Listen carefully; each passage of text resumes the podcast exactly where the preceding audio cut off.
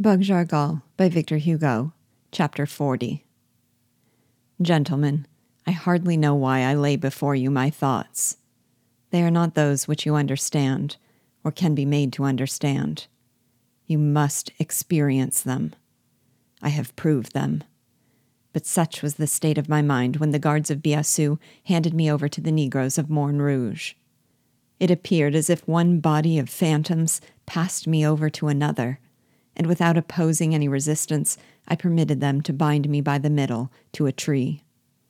They then gave me some boiled potatoes, which I ate with the mechanical instinct that God grants to man even in the midst of overwhelming thought. Meanwhile, darkness had now come on. My guards took refuge in their huts, with the exception of half a dozen who remained with me, sitting or lying before a large fire that they had lighted to keep off the cold night air. In a few moments, they were all buried in profound sleep. The state of physical weakness into which I had fallen caused my thoughts to wander in a strange manner. I thought of those calm and peaceful days which, but a few weeks ago, I had passed with Marie, without being able to foresee in the future any possibility other than continued happiness. I compared them with the day that had just expired, a day in which so many strange events had occurred as almost to make me doubt their existence, when I had been three times condemned to death and remained under sentence. I thought of my future, which consisted only of the morrow, and which offered nothing but misfortune and a death happily near at hand. I seemed to be the victim of some terrible nightmare. I asked myself if all that had happened was real. Was I really in the power of the sanguinary Biassou? Was my Marie lost to me forever? And this prisoner, guarded by six savages, bound and condemned to certain death, this prisoner, seen by the glare of the brigand's fire, was it really I? In spite of all my efforts to repel them, the thoughts of Marie would force themselves upon me. In anguish, I thought of her fate. I strained my bonds in my effort to break them and to fly to her succor, ever hoping that the terrible dream would pass away and that God would not permit all the horrors that I dreaded to fall upon the angel who had been given me for my wife. In my sad preoccupation, the thought of Pierrot returned to me, and rage nearly took away my senses. The pulses of my temples throbbed nearly to bursting. I hated him. I cursed him. I despised myself for having ever had friendship for Pierrot at the same time I had felt love for Marie. And, without caring to seek for the motive which had urged him to cast himself into the waters of Grande Riviere, I wept because he had escaped me. He was dead. I was about to die and the only thing that I regretted was that I had been unable to wreak my vengeance upon him.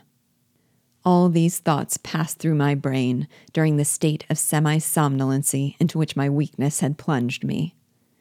I do not know how long it lasted, but I was suddenly aroused by a man's voice singing distinctly, but at some distance, Yo que soy contrabandista.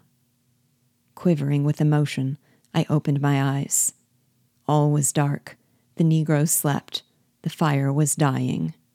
I could hear nothing more. I fancied that the voice must have been a dream, and my sleep laden eyelids closed again. In a second, I opened them.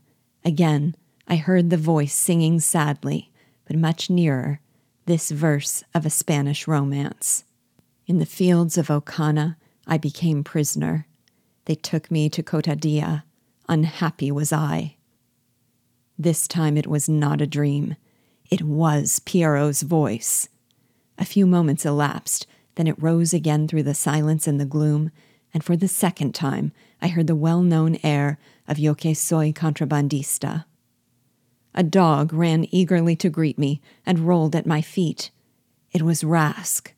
I raised my eyes. A Negro stood facing me, and the glimmer of the fire threw at the side of the dog his colossal shadow. It was Pierrot. The thirst for vengeance fired my brain.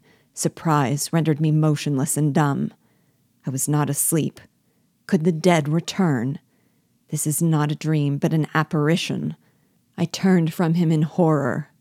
Seeing this, his head sank upon his breast. Brother, murmured he in a low voice, you promised that you would never doubt me when you heard me sing that song. Brother, tell me, have you forgotten your promise? Rage restored the power of speech to me. Monster, exclaimed I, do I find you at last?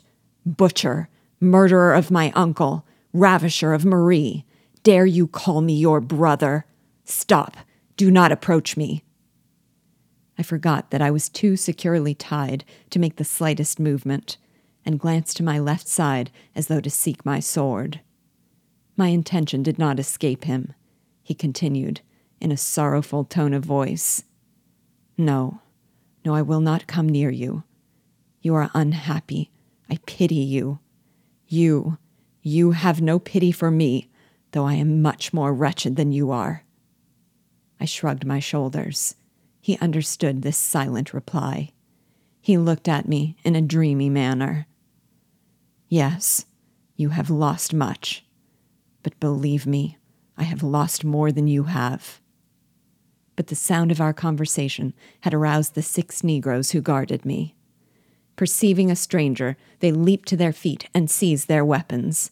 But as soon as they recognized the intruder, they uttered a cry of surprise and joy and cast themselves at his feet, striking the ground with their foreheads. But the homage that the Negroes rendered to Pierrot, the caresses which Rask bestowed both upon myself and his master, who gazed at me with uneasiness, as though astonished at my cold reception, made no impression upon me at the moment. I was boiling over with passion, and maddened at the bonds that retained me. Oh, I exclaimed, crying with anger under the chains which held me. Oh, how unhappy I am! I was grieving because I thought that this wretch had committed suicide. I thought him dead, and I was deprived of my vengeance. Now he is here to mock me. He is here, living under my eyes, and I am powerless to stab him. Oh, who will free me from these accursed cords? Pierrot turned to the Negroes, who were still prostrate before him. Comrades, said he, release the prisoner.